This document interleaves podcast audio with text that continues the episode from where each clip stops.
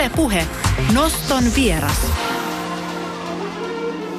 Tervetuloa Jussi. Kiitos, kiitos. Aika erikoinen unelma.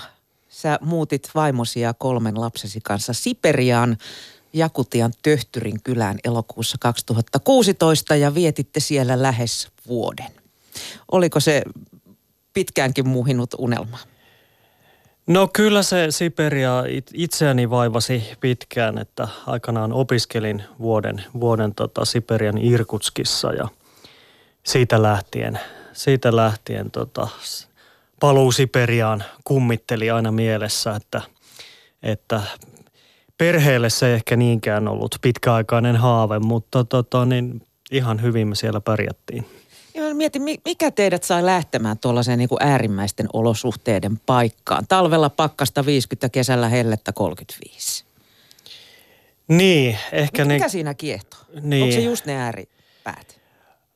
No, tietysti ehkä, ehkä nykymaailmassa vähän kaikki on nähty, että pitää, pitää lähteä tonne asti kokemaan jotain, jotain vielä, vielä päräyttävämpää, mutta siis eh, ihan henkilökohtaisesti olen, olen ehdottomasti talvi-ihminen ja, ja viihdyin jo, jo siellä Irkutskissa tosi hyvin ja siellä oli 40 astetta pakkasta ja Jakutiessa oli nyt 50, että, että tota niin, kohti kylmempää. Ö, Siberia on myös mielenkiintoinen alue, se on, se on valtava alue käsittää. Anna vähän mittakaavaa no, siitä, mistä me puhutaan, joo, puhutaan no se, Siperiasta käsittää kolmanneksen Aasian pinta-alasta ja, ja kolme neljäsosaa Venäjän pinta-alasta ja, ja tietysti se on hyvin, hyvin niin kuin laaja ja moninainen alue, josta ei edes välttämättä voi puhua ihan yhtenä, yhtenäisenä alueena, mutta, mutta tätä... Sä kirjassasi, vai oliko jossain lehtijutussa, sä, sä kuvailit sitä, että jos Venäjällä ei olisi Siperia, niin se olisi vähän niin kuin iso puoli. Niin, no Venäjä olisi aika erilainen maa, että, että tota niin, Venäjä, Siberia on luonut Venäjän, Venäjän sellaisena kuin se on ja, ja tota, kaikki Venäjän rikkaudet on aina, aina tullut Siperiasta aikanaan. Soopelinahat ja nykyään sitten öljyt ja platinat ja Koko nikkelit. Ja, kyllä. Ja se on tietysti myös maailman harvaan asutumpia alueita. Siellä ihmiskunta ei ole onnistunut vielä täyttämään tätä käskyä maan täyttämisestä ja, ja tota, siellä, on, siellä on hienoa luontoa ja, ja tota, myöskin haavoittuvaa luontoa ja, ja tota, siellä myös, myös tota, niin ilmastonmuutoksen vaikutukset näkyvät sitten rajusti. Mm, puhutaan siitäkin lisää tässä tämän lähetyksen mitta. Mikä on Siperian merkitys Venäjälle? Jos ajatellaan taloudellisesti. No siis Venäjän tärkein vientituote on yhä öljy. Venäjä on täysin öljyriippuvainen talous ja, ja suurin osa öljystä tulee Siperiasta. Itse asiassa lähes puolet yhdeltä ainoalta hallintoalueelta – Hantimansiasta, jota asuttaa meidän, meidän suomalaisten kielisukulaiset. Ja, ja tota, toinen tärkeä on sitten kaasu. Sitä tulee etenkin pohjoisesta Jamalin alueelta, jossa on viidennes maailman kaikista kaasuvaroista. Ja, ja tota, Venäjä todellakin olisi, olisi aika erilainen maa ilman Siperiaa, että, että tätä, mutta että se on vähän semmoinen raaka-aine aitta Venäjälle, että Venäjä vahtii sitä mustasukkaisesti, mutta ei ehkä, ei ehkä uskalla antaa näiden alueiden kehittyä itse tai antaa niille kovin paljon itsemääräämisoikeutta. Mm. Kuinka paljon siis te asuitte tällaisessa tuppukylässä nimeltä Töhtyr siellä, niin, niin kuinka paljon sä tiesit siitä paikasta ennen kuin te sinne lähditte? No enpä juuri mitään. Olin käynyt Jakutskissa kerran aikaisemmin, eli Jakutian pääkaupungissa, joka on siitä Töhtyristä tunnin matkan päässä. Ja sitten me katseltiin kartalta sopivalla etäisyydellä olevia paikkoja haluttiin maaseudulle ja voi sanoa, että tökättiin sormikartalle ja sitten Klassikko. päädyttiin sinne. Vähän niin kuin ulkoavaruudesta oltaisiin tultu, tultu sinne. Mm. Millainen paikka tuo Töhtyr on? No siellä on noin 800 asukasta ja se ei ole mikään kuoleva kylä, kuten ei Jakutian maaseutu muutenkaan, että siellä on suht korkea syntyvyys. Asukkaat eivät ole venäläisiä, vaan jakuutteja. Ja, ja tota, se on siperialainen kansa, hyvin elinvoimainen sellainen. Ja, ja ää, siellä on paljon lapsia ja nuoria. Ja ää, perinteinen elinkeino on, on karjan ja sitten hevosten hoito. Sallustelevat siellä vapaina. Kyllä, eli se on tämmöinen jakutian hevosen rotu. Ne on hyvin pieniä ja hyvin sitkeitä. Ne laiduntaa laumoissa ympäri vuoden vapaina. Siellä kuoputtaa sitten lumen alta syötävää ja onhan ne niin kuin keväisin aika nälkiintyneenkin näköisiä sitten. Mutta ne kasvattaa talvella tämmöisen pitkän karvan sitten, joka suojaa, suojaa heitä. Ja siellä on pari sataa tuhatta näitä hevosia on koko Jakutiassa. Että ne, ne niin kuin tuo, tuo sinne elantoa ja sitten monet pendelöi sitten sinne Jakutskiin myös sen tunnin matkan edestakas joka päivä, että siellä, sielläkin käydään töissä. Mm. Öm, suomalaisten mielikuvissa Siperia on, on, on yhä aikamoista erämaata, mutta siellä on siis isojakin kaupunkeja, mutta etäisyydet on valtavia, eikö totta? Joo, etäisyydet on valtavia. Eli no... Montako se aikavyöhykettä siellä on? Yhdeksän aikavyöhykettä ja, ja tuota, tosiaan ää, koko Venäjällä niitä taitaa olla 11. Ja, ja, ja siis Siperian aina edellä Moskovaa ja valoisampi puoli Venäjää, mutta tota, ainakin aamulla. Mutta tota, etäisyydet tästä taitaa olla kolmannes osa leveyspiiriä itään, niin ollaan Jakutskissa ja, ja tota, koko Jakutia on yhdeksän kertaa Suomen kokoinen ja siellä on hyvin harva liikenneverkko.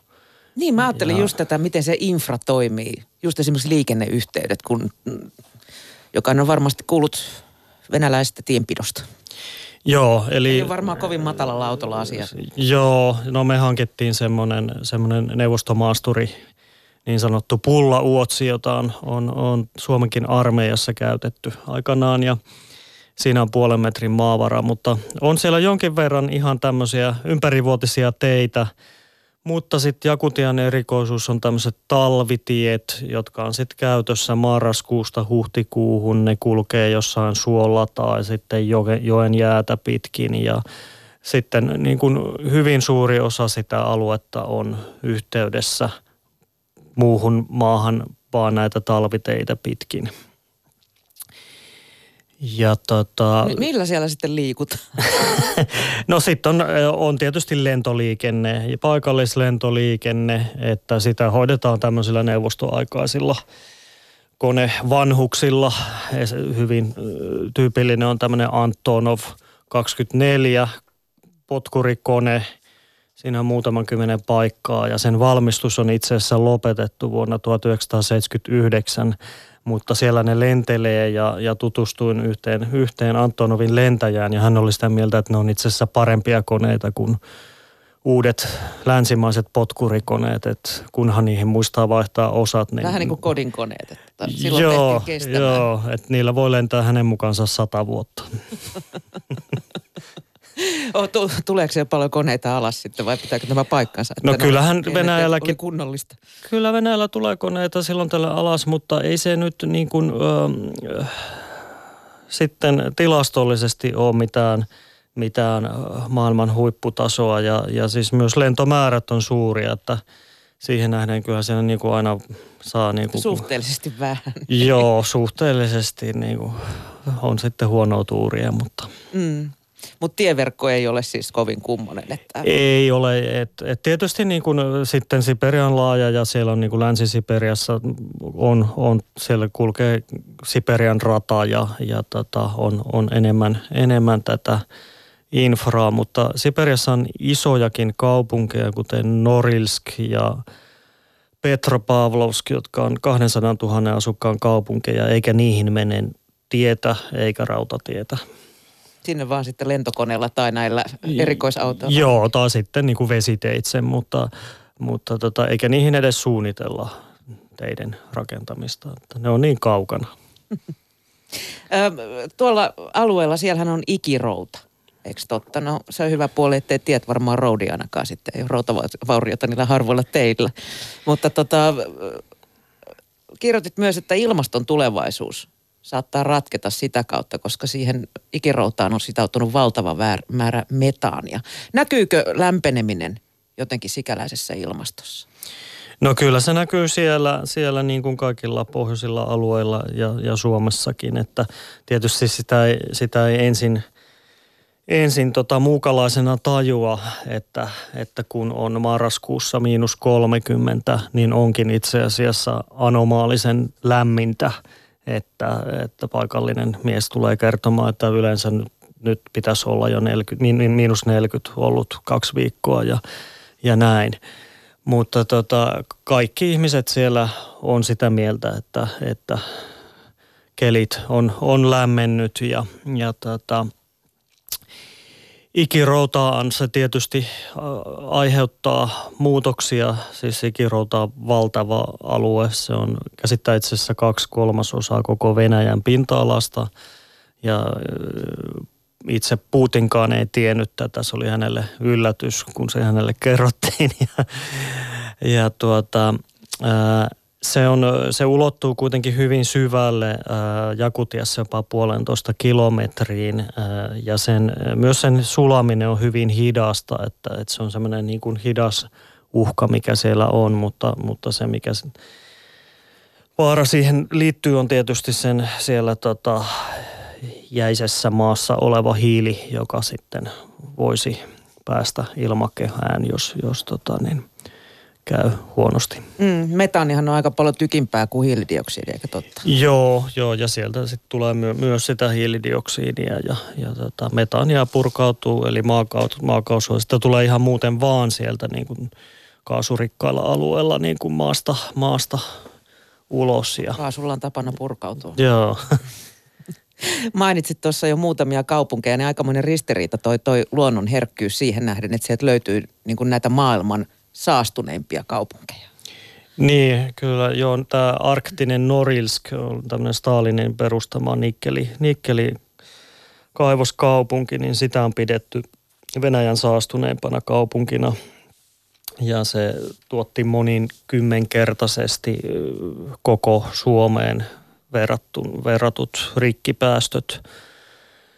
Ja nyt sinne on onneksi niin kuin vähän, vähän siistitty sitä. Siellä on vanhoja, joitakin vanhoja laitoksia suljettu, mutta, mutta siellä on isot metsäkuolema-alueet ja, ja näin, että samoin, samoin on joitakin, joitakin sitten tämmöisiä ydinjätteiden varastointialueita Siperiassa, Krasnojarskissa – ja Chelyabinskissä tuossa Uralin, Uralin lähellä. Ja, ja tuota, sitten siellä toimii myös maailman pohjoisin ydinvoimala ö, Bilibino, joka on ihan siellä Pohjois-Siperiassa eristyksissä oleva ydinvoimala, joka on rakennettu alun perin kultakaivoksia varten. Ja, mutta nyt sen käyttöikä päättyy ja se korvataan – maailman ensimmäisellä kelluvalla ydinvoimalalla, joka on sitten Venäjä on sinne niin kuin jäämeren rannikolle tehnyt. Mm.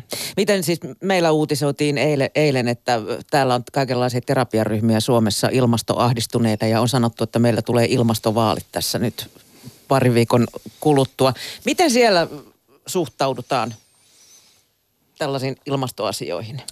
No se, Onko siellä huolta no se on, hy, se on hyvin kaksijakoinen. Eli se arkikokemus kaikilla niin kuin vähänkin vanhemmilla ihmisillä on se, että ilmasto on jo muuttunut rajusti. Mutta sitten virallisesti politiikassa, mediassa on hyvin hiljaista ja sitten tietyissä tutkijapiireissä myös niin kuin – esimerkiksi Jakutskissa toimii tämmöinen ikiroudan tutkimusinstituutti, niin heillä on ihan tämmöinen niin kuin linja, että, että ei ole lämpenemistä ja, ja itse asiassa kohta, kohta ilmasto alkaa kylmetä ja, ja se, he perustavat sen tähän auringon aktiivisuuden muutoksiin, mikä on kyllä yleisesti tiedossa oleva asia, mutta sen tutkijat on arvioinut, että sen viilentävä vaikutus on 0,3 astetta, eli, eli paljon vähemmän kuin tämä hiilidioksidin lämmittävä vaikutus, mutta siellä, siellä elää tämmöinen usko. Mm. Tietysti talousseikat painaa tässä aika paljon. Niin, no se, sitä voi aina kysyä, että johtuuko se sitten siitä, että, että Venäjä tuottaa näitä fossiilisia polttoaineita. Mm. Vaikea sanoa. Putinkaan ei ole vissiin ihan, ihan päättänyt vielä, että mitä mieltä hän on tästä asiasta. Mutta ilmeisesti tällaista niin kuin kollektiivista ilmastoahdistusta siellä ei ole päällä. No ei sellaista, että en tiedä, onko Greta Thunberg ollut isokaan tähti, tähti siellä päin, mutta et sanotaan kyllä ihmiset niin kuin keskenään puhuu siitä, että, että säät on mennyt oudoiksi ja niin kuin tietysti se vaikuttaa moneen, moneen asiaan, että ei voi laittaa enää kalaa maahan säilöön, kun ei ole, ei ole sitä ikiroutaa siellä. Että. Mm. No toinen, mistä Siperia tunnetaan, on nämä kuuluisat vankilat. Vieläkö niitä sieltä löytyy ja, ja pidetäänkö siellä, onko siellä poliittisia vankeja?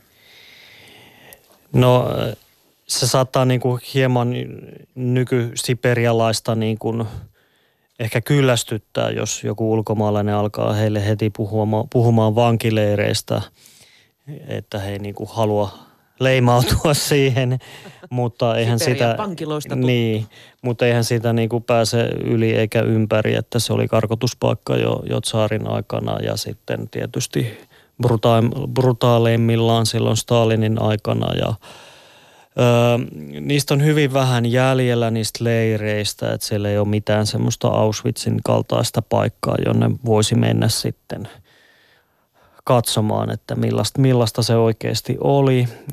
Ja nykyään tietysti Venäjällä on hyvin korkea prosentti väestöstä vankeja, että vankiloita edelleen riittää, mutta ne on nyt ehkä tavanomaisempia. Ja, ja tota, poliittisia vankeja siellä oli öljymiljardööri Mihail Hadarkovski istui monta vuotta Siperiassa ja, ja sitten tällä hetkellä – ukrainalainen elokuvaohjaaja Oleg Sentsov, äh, jonka Venäjä nappasi Krimillä äh, ja hänet on, hän on saanut pitkän tuomion ja on istunut sitä ensin Jakutskissa silloin, kun me oltiin siellä ja, ja nyt tuolla Jamalilla. Että yritin, pyysin lupaa päästä häntä tapaamaan, mutta sitä ei yllättäen myönnetty.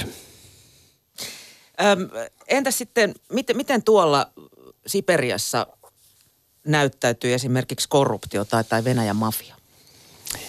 No sanotaanko se touhuhan on siistiytynyt koko Venäjällä 90-luvusta, että ei ole enää semmoista niinku katuammuskelua ja, ja pommiiskuja ja tällaista, että, että äh, mafiamiehistä on tullut tämmöisiä salonkikelpoisia liikemiehiä, mutta esimerkiksi Venäjän itäiseksi pääkaupungiksi sanottu Vladivostok, niin, niin se on tunnettu korruptiostaan. Siellä, sinne on rakennettu paljon valtion varoilla ja, ja sitten hirveän iso osa niistä varoista on sitten kadonnut tuhkatuuleen ja, ja tota, vissiin 20 vuoteen yksikään Vladivostokin kaupungin johtaja ei ole, ei ole tota, niin istunut virkakauttaan normaalisti loppuun, vaan siellä on tullut syytteitä ja virallepanoja ja, ja tota, tapa, Pientä on suomalainen silta joo, siihen joo. Ja tapasin siellä paikallisen, paikallisen naisen, joka oli tilitti sitä, että hän kuinka järkyttynyt hän on tästä, että kaikki, kaikki varastaa, jos on mahdollisuus, että niin kuin, että, että hänen ystävänsä isä oli jäänyt kiinni isosta korruptiosta ja sitten tämä ystävä perusteli vaan, että että eihän se ollut kenenkään rahaa, se oli vaan valtion rahaa. Eli se, sitä ei mielletä varastamiseksi, jos se on niin sanottua, ei kenenkään rahaa.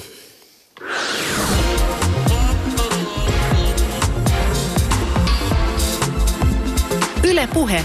Noston vieras. Ja noston vieraana on toimittaja Jussi Konttinen, joka perheineen vietti vuoden Siperiasta. Julkaisi sieltä lehtijuttuja ja nyt on julkaistu myös kirja Siperia suomalaisen perheen ihmeellinen vuosi ikiroudan maassa.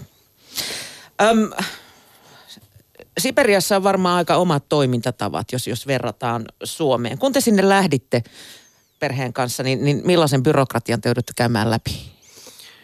No, Mennäänkö sinne vaan? Niin, siis Venäjällä he ei voi tuosta vaan muuttaa, ilmoittaa, että hei, tulin, tulin Venäjälle. Ja vielä että, toimittaja. Joo, ja toimittajana tietysti siinä on omat, omat sääntönsä ja siinä meni ne varmaan puoli vuotta niitä papereita tehtiin ja, ja tota, kyseltiin, että todellako sinne, sinne haluatte ja, ja tota, ää, kyllä me ne sitten saatiin, saatiin mutta että siellä joutui sitten jatkuvasti, jatkuvasti kuitenkin selvittelemään näitä paperiasioita ja rekisteröitymään ja uusimaan viisumia ja sitten piti rekisteröidä autoa ja, ja tota, hankkia kaiken maailman terveys, terveystodistuksia, mutta joo, Siperiaan ei jouduta, vaan sinne kyllä pitää ihan aktiivisesti Anoa hankkiutua.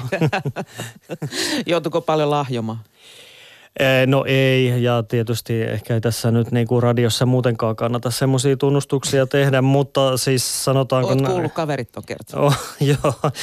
Sanotaanko, että siinä vaiheessa, kun uimahalliin käynti alkaa vaatia liikaa, liikaa tota, byrokratiaa esimerkiksi niin kuin pitkällisten terveystarkastusten tekoa, niin, niin siellä on kyllä tällaisia pa- palveluntarjoajia, jotka sitten hoitaa tää, nämä paperiasiat puolestasi. Mm, pääsee pulikoimaan vähän Joo. rivakammin sitten.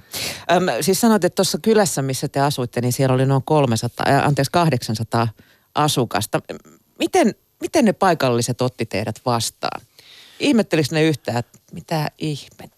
No Miksi noi tulee tänne? Kyllä ne varmaan todellakin ihmetteli ja, ja tota, vaikea sanoa edes mitä, mitä kaikki ajatteli sitten. Jakutit on muutenkin, ne on vähän kuin suomalaisia, semmoisia vähäpuheisia ja sitten niin kuin ne kattelee aika pitkään ennen kuin, ennen kuin sitten avautuvat ja, ja tota, ää, et, ja sitten osa, osa on aika ujoja, että meillekään niin kuin edes kaikki naapurit niin kuin suinkaan tulleet oma-aloitteisesti esi- esittäytymään, että, että sitten pikkuhiljaa niin kuin päästiin, päästiin juttu sille. Ja, ja niin kuin, tietysti Venäjällä on, on vähän semmoista niin kuin hi, historiaa tämmöisellä vainoharhaisuudella, niin, niin tietysti niin kuin myös tämmöisiä epäilyjä esitettiin, että olisinko tullut kenties vakoilemaan sinne jotakin, vaikka en, en kyllä tiedä mitä siellä olisi voinut vakoilla,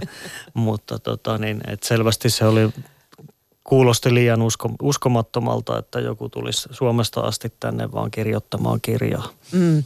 Oliko sulla sitten tota, kielihallussa? Venäjän kieli kyllä, mutta se, paikallinen kieli oli jakuutti, joka on turkin sukunen kieli ja, ja se ei todellakaan ollut hallussa, mutta pikkasen sitä yritin opetella ja, ja siinä, sen, sinänsä Suomesta on etua, koska, koska tota, niin kielioppi on samanlainen ja, ja tota, äänteet ja jopa jotkut sanat. Mm. Entäs sitten lapset? Arveluttiko yhtään laittaa heitä ummikkona kyläkouluun? No arvelutti jo, että, että tota, kyllä niin kuin just olin huolissaan, että, että joutuisivatko he kiusatuksi siellä tai jotain, mutta ei, täytyy sanoa, että mitään semmoista ongelmaa ei ollut, että, että ihan Miten hy- heidän kieli sitten? Lasten päähän tarttuu yleensä aika nopeasti. Joo, he oli ihan ummikkona meni ja siinä oli tietysti se hankaluus, että tuli kaksi kieltä heti, kaksi uutta kieltä heti, että, että koulu painotti sitten tämän meidän koululaisen kohdalla Venäjää ja sitä hän nyt oppi sitten auttavasti ja, ja tota, jatkaa nyt sitten edelleen sen opiskelua. Mm. Ö, millaista se koulunkäynti siellä sitten muuten oli? No se oli, sanotaanko koulumaista, eli, eli vähän semmoista niin kuin haukion kala-tyyppistä pänttäystä oli paljon ja sinähän se oli, sehän oli kyläkoulu, että 12 oppilasta luokalla, että ei, ei mitään niin kuin supertiukkaa kuria tai että ihan niin kuin mutkattomat välit oppilaiden ja opettajien kesken. Mutta tuota, Ulkoliikuntatuntien pakkasraja oli 45. Ei, ei itse asiassa se oli alaluokkien opetusta, ei ollut, Okei. jos oli 45, mutta ulkoliikuntaa sillä oli hyvin vähän, mutta sen tietysti nyt ymmärtää siinä, siinä, siinä tota ilmastossa, mutta Joo, siellä koulussa oli paljon juhlia, hyvin paljon. Kaikki juhlat vietettiin aina, aina tota, niin säntillisesti ja, ja sitten välillä se koulu pantiin kiinni pitkäksi aikaa, että esimerkiksi talvella kolmeksi viikoksi, koska oli niin kuin jonkinnäköinen tilastollisesti joku flunssa-epidemia Jakutiassa, niin sitten kaikki koulut koko tasavallassa suljettiin kolmeksi viikoksi. Eikä lapset tehnyt mitään. Joo. Jos sä vertaat sitä Suomeen, niin, niin millainen yhteiskunta se on? Täällä kun trendaavat niin tasa-arvo ja demokratia, niin, niin miten sä kuvailisit sikäläistä menoa täältä peilottuna? No tietysti niin kuin Venäjä ylipäätään on vanhanaikaisempi yhteiskunta ja, ja siellä on niin kuin voimakkaat sanotaanko esimerkiksi sukupuoliroolit ja, ja tota niin, että tämmöisiä patriottisia juhlia juhlittiin hyvinkin minun näkökulmasta militaristisesti ja näin.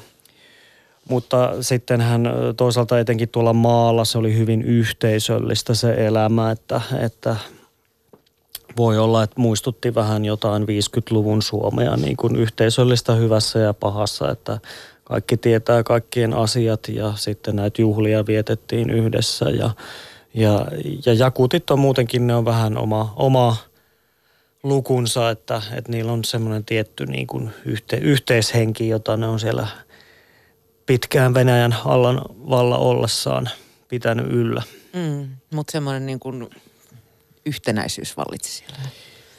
Joo, kyllä. Ja he ovat hyvin niin kuin ylpeitä omasta kulttuuristaan ja siitä perinteestä, että eivät ole katoamassa minnekään. Millä tavoin länsimaat tuolla seudulla näyttäytyvät? No, Onko se, ovatko hampurilaiset rantautuneet siellä? On, sitä paitsi suomalaiset hampurilaiset. Siellä Jaha. Jakutskin kaupungissa toimii kaksi Hesburgeria, jotka mainostavat legendaarista suomalaista hampurilaista. Mutta joo, siellä muuten niin kuin, äh, kyllä tykätään just Suomestakin. Esimerkiksi joulupukki tunnetaan hyvin. Joulupukki on käynytkin siellä ja ja sitten tota, Jakutskin yliopistosta monet haluavat opiskelijavaihtoon Suomeen ja Pohjoismaihin, koska ne koetaan jotenkin läheisiksi tämmöiseksi niin pohjoiseksi vaihtoehdoksi. Mitä tässä on 7000 kilsaa välissä? Niin, niin mutta et, no siellä ne vaihtoehdot on sitten Etelä-Korea tai, tai sitten Suomi, että lähimmät naapurit sitten. Mm. Öm, kiinnosta, kiinnostavatko länsimaat heitä, noin eristynyttä kansaa? Kyllä joo, siis se, on aika sanotaanko nohevaa kansaa, joka niin kuin omaksuu kyllä niin kuin nokkelasti kaikkia uusia käytäntöjä ja tot, no siellä on ollut paljon niin kuin itse asiassa kansainvälistä yhteistyötä. Jakutian tasavallalla oli tämmöinen johtaja aikaisemmin, joka nimenomaan halusi avata, avata sitä aluetta ja kehitti yhteyksiä Eurooppaan, Aasiaan, Pohjois-Amerikkaan ja, ja tota, kaiken maailman näitä vaihto-ohjelmia ja muita. Että tietysti tämä nykyinen, nykyinen Venäjän trendi on enemmän tämä sulkeutuminen, mutta se on niin kuin hyvin kaksijakoinen, mutta ei siellä missään nimessä niin kuin suomalaisia tai länkkäreitä vihata, että päinvastoin. Mm. Öm, sä vietit siellä perheen kanssa vuoden ja palasit sinne vielä, vielä myöhemmin. Öm, vieläkö Siperia jotenkin jaksaa yllättää sinut? No kyllä se varmaan jaksaa yllättää ja siis tietysti niin kuin mitä pitempään siellä on ollut, niin sitä paremmin ymmärtää, kuinka pienen raapaisun on vasta nähnyt ja kokenut ja tajunnut, että, että se on hyvin, hyvin valtaisa kokonaisuus ja, ja mielelläni kyllä näkisin itseni vielä joskus Siperiassa, mutta... Aiotko palat? No sanotaanko, että nyt, nyt ehkä elämämme on täällä. Siperia kiintiö täynnä mutta, hetkeksi. Joo, mutta ehkä semmoinen kakkosasunto Jakutiassa, niin kuin toi Helsingin loka-marraskuu, jos voisi paeta sinne kirkkaaseen pakkasilmaan, niin se kävisi. Mm. Öm, sanotaan, että Siperia opettaa. Mitä se sulle opetti? Muuttuuko maailmankuva jollain tavalla tämän vuoden aikana? No siellä ehkä niin kuin se opettaa sen, että, että ihminen ei yksistään ole kovinkaan kaikki voipa, vaan kun ne olosuhteet on niin ankarat ja, ja yllättävätkin, niin, niin ihmiset on riippuvaisia toiste, toisistaan ja toistensa avusta. Jos, jos esimerkiksi jäät poskeen siellä tai, tai, tai, tai niin talosta katkeaa kaasulämmitys tai, tai jotain muuta sattuu, niin ei, ei ole yksin ja se on hyvä asia. Mm, tosin toi tienposkeen jääminen voi olla vähän hazardia, siellä ei no, hirveästi liiku. Sitäkin tuli kokeiltu. Niin. Jussi Konttinen, miltä Siperian tulevaisuus sun mielestä näyttää? No, hyvältähän se näyttäisi, mutta kaikki riippuu tietysti Venäjän tulevaisuudesta. Ja, ja tuota, Venäjä haluaisi, että, että Aasian talous antaisi sinne Siperiaan tämmöistä vetoapua ja Aasia todella onkin siinä ihan, ihan nurkan takana.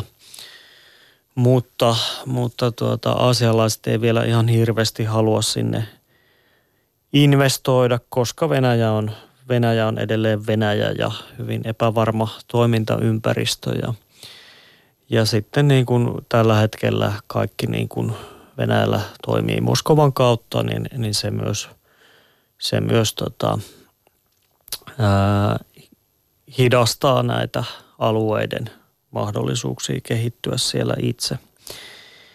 Mutta, mutta sinänsä Siperiahan on niin kuin valtava reservi koko ihmiskunnalle ja maapallolle. Niin kuin, Katoavista luonnonvaroista, mm, niin, aletaan kilpailla. Kyllä, niin kuin ylipäätään maa-ala ja, ja sitten luonnonvarat ja, ja sitten ilmaston lämmetessä myös viljelysmaa ja, ja asuinmaa ja sitten niin kuin ilmastollinen puskuri, ikirouta ja jää, niin Siperia on hyvin tärkeä. Jussi Konttinen, Kiitos kun sä pääsit nostovieraaksi. Kiitos.